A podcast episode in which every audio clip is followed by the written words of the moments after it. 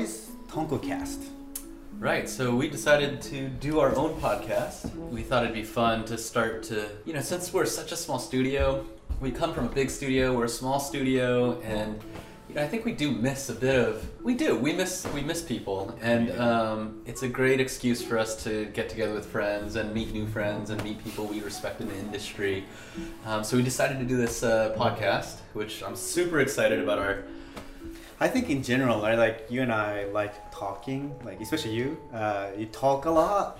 Like we're so passionate about animation and film and the community, what's happening in industry, and I think it's the idea is like we share that passion, Mhm. that all the stuff that we talk about all the time. You talk all the time, Mhm. right?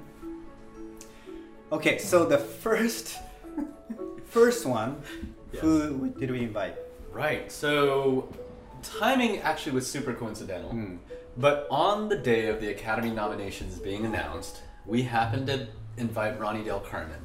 And Ronnie Del Carmen, in case you don't know, if you don't know, is, uh, well, most recently the co director of Inside Out. Right. But Ronnie has an amazing history in the animation industry.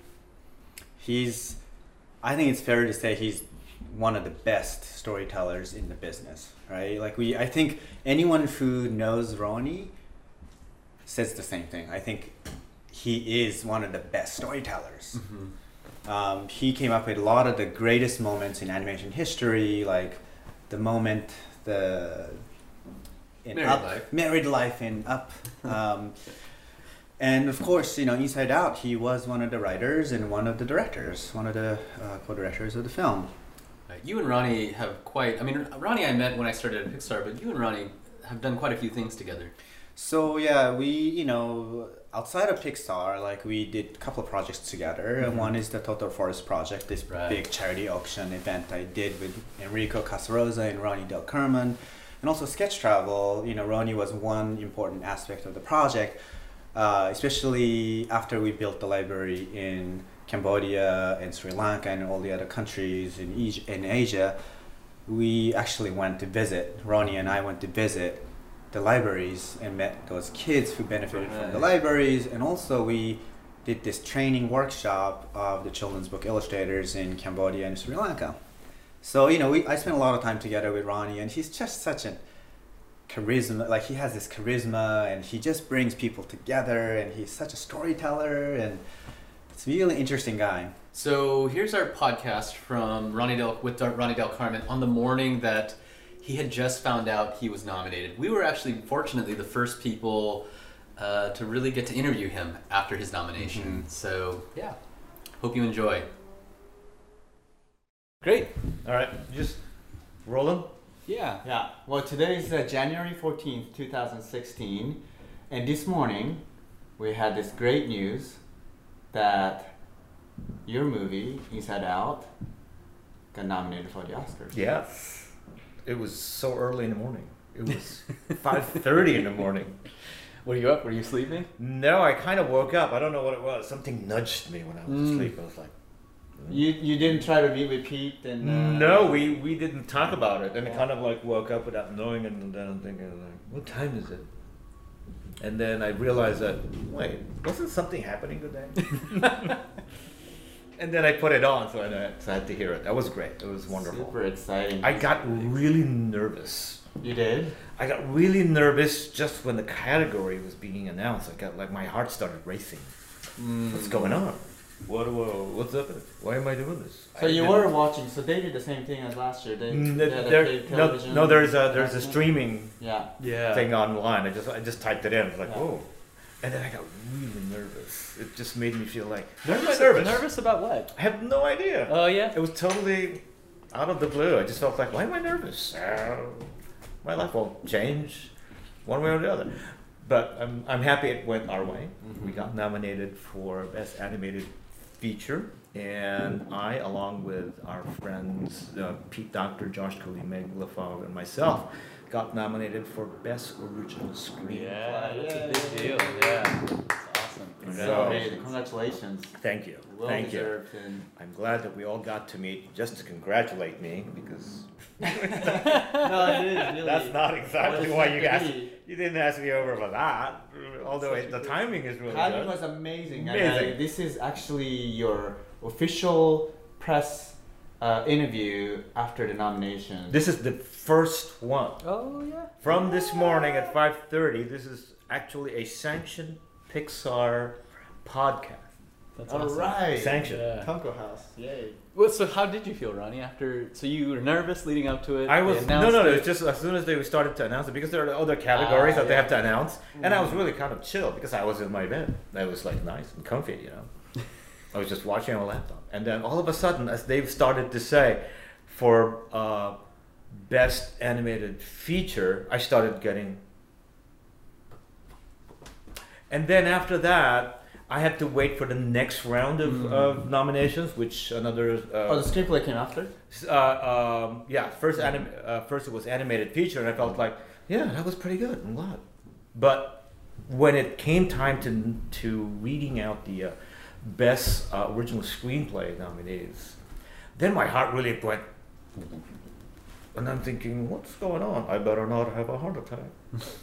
Did you actually have a feeling, or did you guys talk at Pixar that the categories that most likely you guys would be nominated would be those two, or what? what No, we, there were a couple of categories. One of them would be uh, best picture as Yeah, well. So sure. uh, there were a number of scenarios that they were talking about. I try not to listen to it because it Mm. just kind of like monkeys with my Yeah. brain.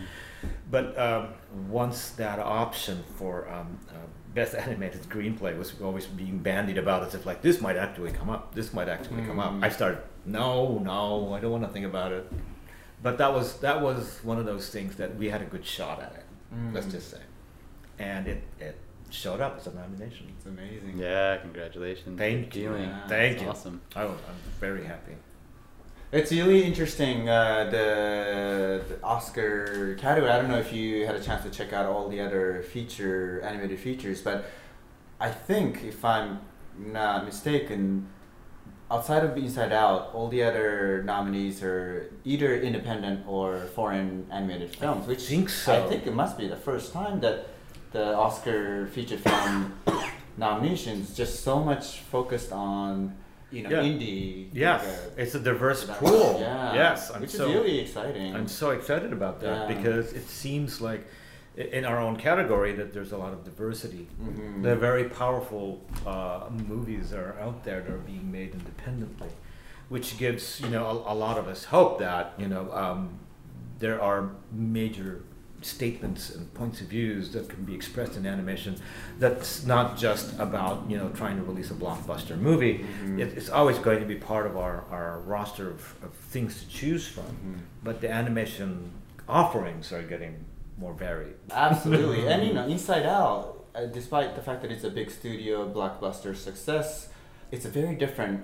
It's unlike any other, you know, U.S. you know big budget Mhm. movies. You, Mhm. Inside Out is already like a very kind of uh, unique kind of storytelling. It is. Uh, I, I, we, when we were making it, we were always wondering if we were trying something that might be challenging the limits of what you can actually make in a summer animated feature release Mhm. because it was very high concept. It felt like it was not only going to be challenging, but the audiences to actually kind of stick with you Mm-hmm. we were wondering if they will just feel like this is too strange. I don't really know what's happening. So we had a lot of work ahead of us, and, and thankfully, we succeeded enough that the audiences came to watch the movie and appreciate it, and that uh, we believe that at least from all the people I've spoken to, even people who are experts in the um, human mind and Mm. emotions, Mm. We've gotten an award from the uh, Columbia University um, Global Mental Health Program and the World Health Organization Oh wow. Serious? for having made um, um, Inside Out because they tell us these are the professionals, Yeah, these are the yeah, scientists. yeah. They actually have their own language set. They're talking in English, and yet I have no idea what they're talking about. But they're very generous. And when they talk about the impact of this movie, they actually want to. You have no idea what you've just done. Mm. You have no idea how much you've helped our Wow. cause. Our cause is we want to talk to the rest of the planet about mental health. Mm. And yet, they have a hard time actually even starting the conversation. Right. And Inside Out has this byproduct of making that conversation easier for their industry, their profession, Mhm. so that people can actually have something that they can reference when they want to talk about this is how I'm feeling, Yeah. Yeah. or this is what I'm going through. It's, it's just, and not being the goal of the movie from the beginning, it feels like as a byproduct, it made you feel like, wait, this is the one movie that actually seems to be helping people in Mhm. a very real way. Mhm. So That's incredible. That's incredible. Yeah. amazing! I know. I'm so glad to be part of it. I'm so cool. lucky to won, win that lottery.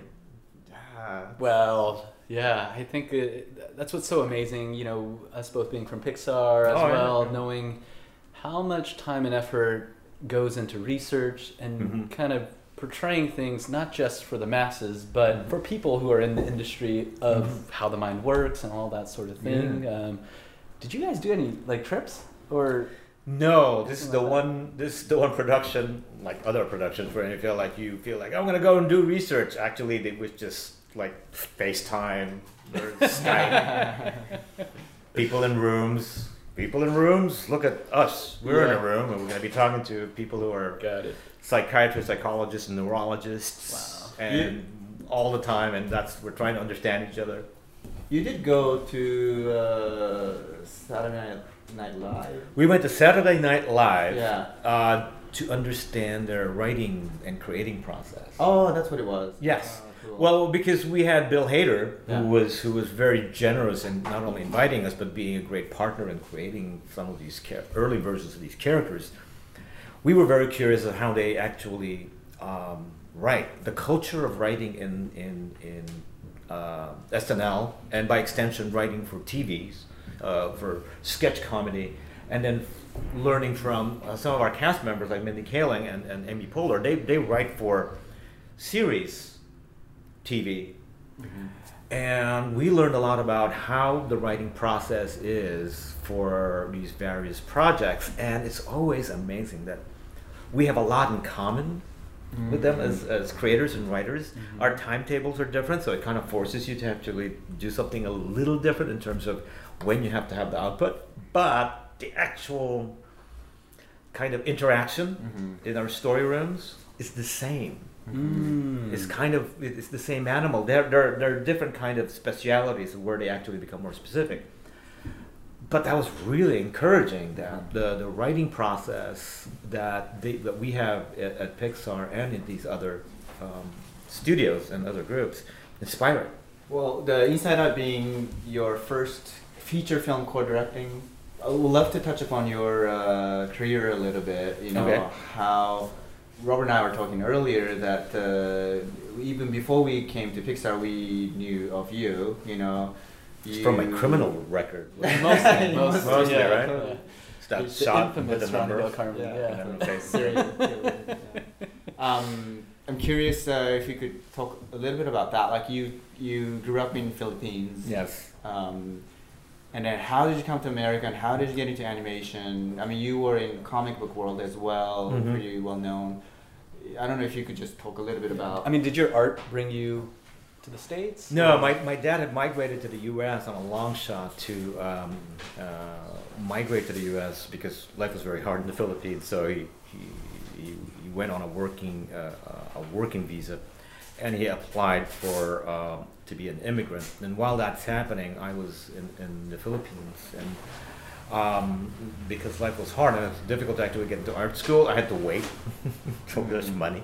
And then I went to art school. I majored in advertising because there was no such thing as an animation industry that is reliable in the Philippines back then. It's a long time ago.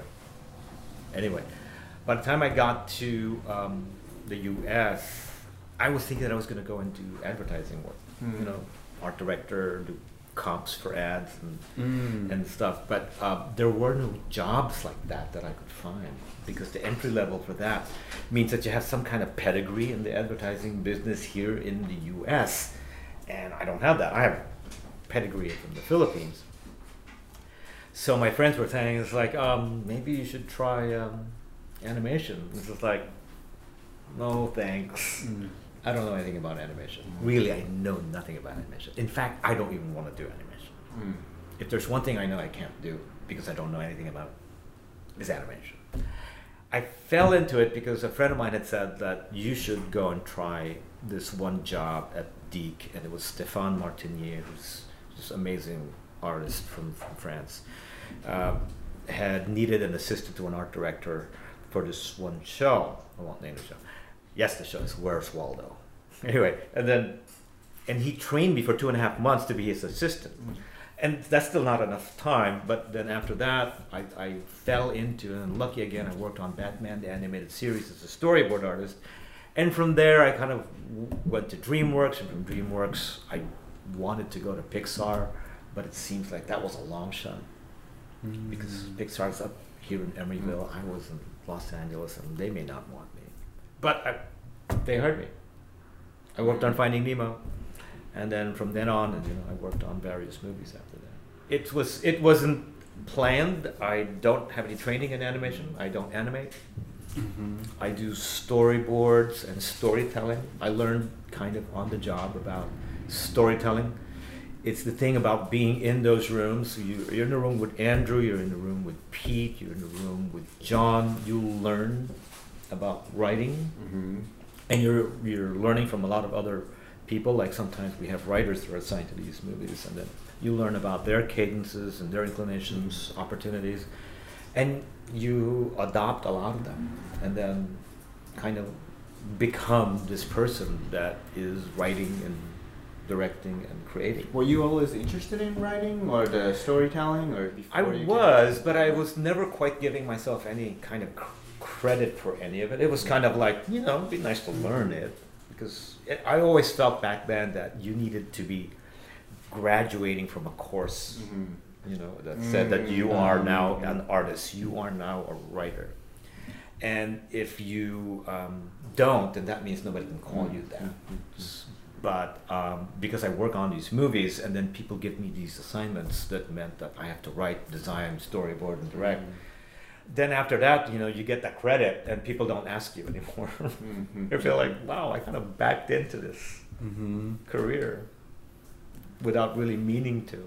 There was no plan. It's, it seems crazy. Like I think there are a lot of people, especially young people, and including people like us who are trying to be storytellers now. You know, Mhm. in our kind of uh, late in our career, or mid, mid midpoint of our career. But um, you know, obviously, a lot of people want to get into story or storytelling uh, part of filmmaking. I'm curious how your upbringing influenced your storytelling Hmm. too. I wonder about that all the time. Um, I think that I was always fascinated with movies. I Mm. loved watching them. I like watching TV. I was kind of glued to the TV when I was a kid. My mom would get mad because I can't be broken from the trance. It's like, what? It was just like you watch these cartoons a thousand times. And monster movies, sci-fi movies, and then reading books. Uh, so I was kind of like a full-pledged nerd, not a sport kid. Mm. I suck at basketball, and for a Filipino, that's really bad. Oh yeah. yes, Filipino male can't play basketball. They will want to revoke your citizenship. You know, you're an embarrassment, frankly. Um, so I just like reading and, and, and Mm. drawing for myself, and that's also because there's no not a lot of encouragement back then. It was a long time ago. There, there was nothing. You can't talk to another artist. If I walked a thousand miles around where I lived, I wouldn't bump into another another artist. Mm. There was no one to talk to. Mm. There was no value system to regard it. In fact, my dad was worried for me that mm, this one seems to be drawing a lot. Oh Mm. boy, what am I gonna do? But I think that that part of my life that was about like wanting to read and wanting to draw, uh, self motivation, just didn't leave me. Mm. In in spite of a, a lot of very discouraging signs that says I shouldn't do it. But when I got into studios, um, people would tell me that uh, I was doing something right without the instruction Mm. to do it. That people would go and it's like, I really liked what you did with this part of the movie. It's like, really? What exactly did I do? Mm. I've done that with, with other directors who would tell me this like um, like sequences in a movie, and I would have done it, and then they're like, "This is great." You know, you're you're doing this thing for the movie that we didn't think about. It's like I didn't think twice about it. I didn't like I thought what that's what you were asking for. Mm. So I was mysteriously kind of accessing things that I didn't think I was after. Mm. So like uh, my first director was Brenda Chapman. Actually, had been telling me this like you just did this sequence that helped the movie kind of get its focus about Mm. these relationships. I felt like that's great. I had no idea that's what I was doing. I had no idea that's what you were asking for. I was trying to do this, but I will try and do that more. Mm. So that that is the that is the learning thing about it. it it's like you need that kind of feedback Yeah. from people. I mean, Ronnie, your work at Pixar while we were there, you know, I know I know you for always doing that sincere moment that a film is built upon. You know, the kind of like married life sequence and Mhm. Up obviously is like the one that immediately comes to my mind and just the thought of it gets so many people emotional and there's a connection between, you know, your I mean, you in my mind, it's like, oh, if you need a sequence that you're going to build a film upon, Ronnie Del Carmen is the man. And but there's something about uh, the personal connection that I think everyone feels, and I think you know, in our storytelling, in, in what we're trying to do, that's like where we're trying to start is this personal connection Mhm. between the story we're trying to tell. What I mean, you're kind of you're kind of saying like I, I did this thing, I don't know how, but that personal connection. Can you talk about that a little Mhm. bit, like in, in, in developing a sequence or Mhm. telling a story, like Mhm. your personal connection to the work? Mm-hmm. I think that's the right phrase for it, personal connection, because a lot of the times it's there's if there's a mission that you're given when you're in a big production. It's kind of asking it to fit into this kind of square. Mm. It has to do this and it has to do it here. And then once they once we organize it that way, it's like, well, obviously, you know, this is where the emotional low of the movie, or this is the emotional high of the movie, and that becomes kind of like a project now because it. The first thing that you will do is kind of like do the kind of knee-jerk surface things, hmm make it look and behave like what you said it was going to look and behave like. And for most people in the audiences, and will recognize that your first inclinations will will probably recognize what that is, but will not feel it. hmm They'll see it kind of like, and not feel it or not feel that it's authentic. The thing that at least that's helped me over the years is that to understand, like, what would that character be going through, and how will they, well, how will that moment happen if they're really going through this? And then, if I was that person who's going to go through this, what was I going to be doing? Mm. And then so I have one hat wherein I'm the character, and the other hat is I'm also the director and writer, wherein I gotta choose how to make myself, if I was the director, present so that I can capture what that's what's going on. I'm almost going to feel like if I was there as a live action suit, mm. And if let's just say it, it's Carl at the end of the second act of of, of Up, and um, when we did that, it was an outline that essentially had to happen here. This has to be something that we were going to do, and then Bob gave me the outline, and then I just kind of ran with it. So I placed myself in that situation, and I placed my father in that situation, who was not well during that time, and it just kind of flowed from that experience because my dad was very very ill and i kind of saw my father at that moment Mm. because we have family albums too Mm. then i would visit him in the hospital and i would show him either my sketchbook or my sequences and so i have something to start with so the way i move in the sequence as the behavior of my dad and then also how I move there as the person who's shooting it. This is at least one way I did it. Is that I would be very, very careful not to disturb the process of the of the performer Mm. because they're. So I'm going to have to kind of like make sure that I don't. I don't cut. Mm. I'm going to go and just like roll this moment, let it happen, and I want to prepare for it so that my other camera is pointed at Carl in a, in a longer lens, so that whenever all of that is happening, I'm not going to move the camera. I'm going to be very quiet and make sure there's not many people around. So how you behave when you're that's me too is how I behave towards the subject mm. shows up in how I present it. Mm. So that sequence kind of like behaves as if like you're going to be there with Carl, and you try not to mm. intrude on this moment, right? So you're going to have to kind of like be careful where you put your camera, hmm. right? And there are high moments to it too when he starts to recover from and finds this epiphany, and you change your mm-hmm. your your tact. And that's just feeling that out. You feel like, well, I, I think that moment over here has started to kind of lighten. He's arrived at a conclusion. Mm. So you change again. So all of those things is kind of like just desires on your part. Mhm. You don't know if it's really going to do that or if it's going to mean to anything to anybody else.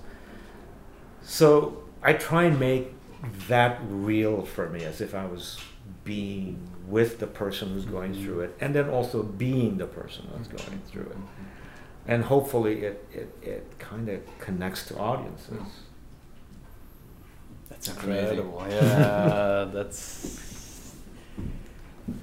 It's incredible because I feel like, uh, at least for us, we you know we always place ourselves, try to place yourself in the character, but you're almost talking about placing yourself in the character, placing yourself in the scene. You actually are shooting the scene as if it were real, Yeah. all in your head, feeling that emotion out through all of it, which totally makes sense. Yeah. But um, Yes, yeah, it, it's it, it, inspiring. it It's awesome. It, you, I, I would encourage anyone who's doing like animation or doing any kind of storytelling, and because I, I don't like it because it, it's not my nature, take acting classes. Mm-hmm. Acting classes are excruciating for people who don't want to be actors. but you learn a lot of tools by taking an acting class. Mm-hmm. If you take an acting class, you'll be forced into situations where you resist it, you'll mm-hmm. argue against it. But then, if you have a good acting teacher, and, and, and Judith Weston was one, the, uh, I took one of her classes, um, it forced me not only out of my comfort level, but she made me understand what the process of a real actor is. Mm-hmm. That now you know what you're going through as you're handling a scene mm-hmm. and how you're connecting to mm-hmm. another character. And it's absolutely fascinating what you will go through. Take acting classes, take improv classes so that you can be quick and, and be uh, able to be off balance and still be creative. But the acting class allows you to understand that once you actually assume and learn the tools of the actor, it helps you be a great writer, mm. a good director, mm. performer. It teaches you to be a little more fearless. Mm. And also, there's this magical spot wherein if you're actually so in the moment of what's going to happen, where you're telling a story or becoming a character, the world kind of disappears. Mm. There's just no. I I've been in, in that one session. I was in a scene, a long scene that that we had uh, rehearsed for, and it was just it was not a lot of days. It was like be on the stage, mm. perform, and then there was a point where the audience was laughing and laughing their head off, and it wasn't a funny moment. Mm. But they were, but the the, the director is Judith has actually switched the other actor's role hmm. without telling me to keep me even more off balance, hmm. and everyone else was laughing, but I can almost hear the laughter. I couldn't feel Oh, really? any of them. I was just reacting to the other person in the scene, and I was trying to. I was frustrated hmm. with this other person who, who I was trying to explain that you know that we were in a, a kitchen scene and I was trying to open the cupboards, imaginary course, and then going through the the the, the points of, of the moment, and this person was just completely frustrating me. All the while, all the audience members were laughing, and I'm not an actor. And it was like, and after the scene happened, I had this look at everybody, and now I can hear them. They're really they've been disclosed. I was like, I said, what's going on? Why are you all just laughing? The director came up to me. He's like, the scene was designed between a husband and wife. Yes. So I told your acting partner to perform it as if she was your mother. Mm. So, and they were the audience was laughing because they because the director says like this is a scene between a mother and a son. Mm. But I was let you in that you know Ronnie is going to be performing it differently. So he's going that's to if he actually understood what was happening. If he's reacting to the partner, he's just going to react to the moment that was going to be Mhm. given by the other actor. So I did not know. So everything I rehearsed wasn't really quite as valid as Mm. before, but I was reacting to the what's going on. I was reacting to my mom. Mm. That made me understand what the validity of, of those lessons Mhm. are for creative people because we are filming uh, the Mhm. tradition of acting and actors. Yeah. Great tools. Awesome. That's great. That's great. I know acting classes at Tonko House tomorrow. yes. Yes, sitting across the, the chair and talking to each other. Your eyes are blue. My eyes are blue. Your eyes are blue. My eyes are blue. That's awesome. What's next for you? Uh, I don't know. Actually, I, I, I'd love to to go on a time machine and Mm. find out what I do after all the award seasons because That's it kind of be long, it yeah. kind of kind of distorts Yeah. the lens a lot, Mm. Absolutely. and you just don't know where the ground is for a little bit. I'm told it's already at the beginning, and because I like working, I really understand my world when I have something that I'm working towards, when I'm building something, and especially I get that tunnel vision of what you're working on. Uh, I want to recover that, Yeah. but right now uh, I'm I'm I'm in a position at Pixar and they gave me this promotion a while back, where I'm, I'm supposed to be helping out other productions, kind of like if they needed my help, they could just go over there and help out. Mm. So I've been doing that. It's great. It's fun. But I'm not part of the team, so none of the big stress is with me. Mm. But I get to do what I do, and then then I leave. So far, that's been still the mission, and, and I'm I've designed a storytelling class that I beta tested at Mm. Pixar. Mm. Cool. It's for everybody who's not a story artist. Everybody who's not at Pixar too. Uh, actually, it's just so far because I'm beta testing with Pixar money. We'll So I got Eric O as one of my Eric told us. my my uh, beta test. He's my guinea pig, and I had another person. Uh, so there's three of them. Mhm. One of them was the person who was just helping me set it up. She, she's in, in in in production kind of, Mm. and then I made her go through it. and all of them were having a great time. So I learned a lot in just like in six days. So that that was that was enormous. I felt like this is what I was trying to do, and uh, you don't need to be drawing with it. You, there'll be drawing involved, but you don't need to be an artist. What I want is for you to be a storyteller, Mm. and they were very happy at the Mm. end of it. Their faces changed. Their stance with it is a little more relaxed. And they're like, because when they started, they were like, Mm-hmm. at the end of six days, like they were Mm. Awesome. so willing and, and feeling liberated. And I feel like that's, I didn't do that. You guys did the work. It was fun. Yeah, I did that. I help out in other projects in the periphery at Pixar and kind of like trying to find out how our technology is, you know, um, going to be used for whatever technology is out there is going to be used for storytelling. I love doing that too because it feels like, I wonder how else we can turn these things. Mhm. So I'm like, okay, let's find out. I mean, you know, like obviously, uh, you know, I've been pretty close to you, and you know, we went to travel. I know we went to. Cambodia and Sri Lanka together. That was so awesome. You know, we almost we got run out of a public market for drawing. That's true. that was that was kind of scary, right? Uh, we danced by the river in Cambodia. We went. We ate tarantula together. We ate. Uh, I tried to actually have Dice eat the all of the tarantula. He tasted one of the legs. he the chickened out on me. You ate the. I ate body. the big bulb of the tarantula. It was kind of mealy and tasty. If you wanted to know. The reason why I wanted to bring up was that you know throughout the travel, like you did talk about quite a bit of your own stories, and I, as fans of Ronnie Del Carmen, I think uh, a lot of us are kind of uh, just hoping and waiting for your story to Oh, come gosh, to yeah, me screen. too. And I would love that. yeah, is that something we can still wish for? You can still wish for it. It'll help me definitely. if, you, if you keep wishing for it, I'm gonna want that to happen. Because mean, I do want that to happen. There are a lot of incredible stories that you shared with me, that your personal stories. Yes, yes, I know, and all of them really we weren't even drinking. There was not Some a of them lot were drinking. Yeah. Some of them were just beers. Yeah. You know, very light beer. Uh, these days, I'm you know being a, a whiskey aficionado, I can get stories out of these guys. Bottle of sun, you know, Suntory.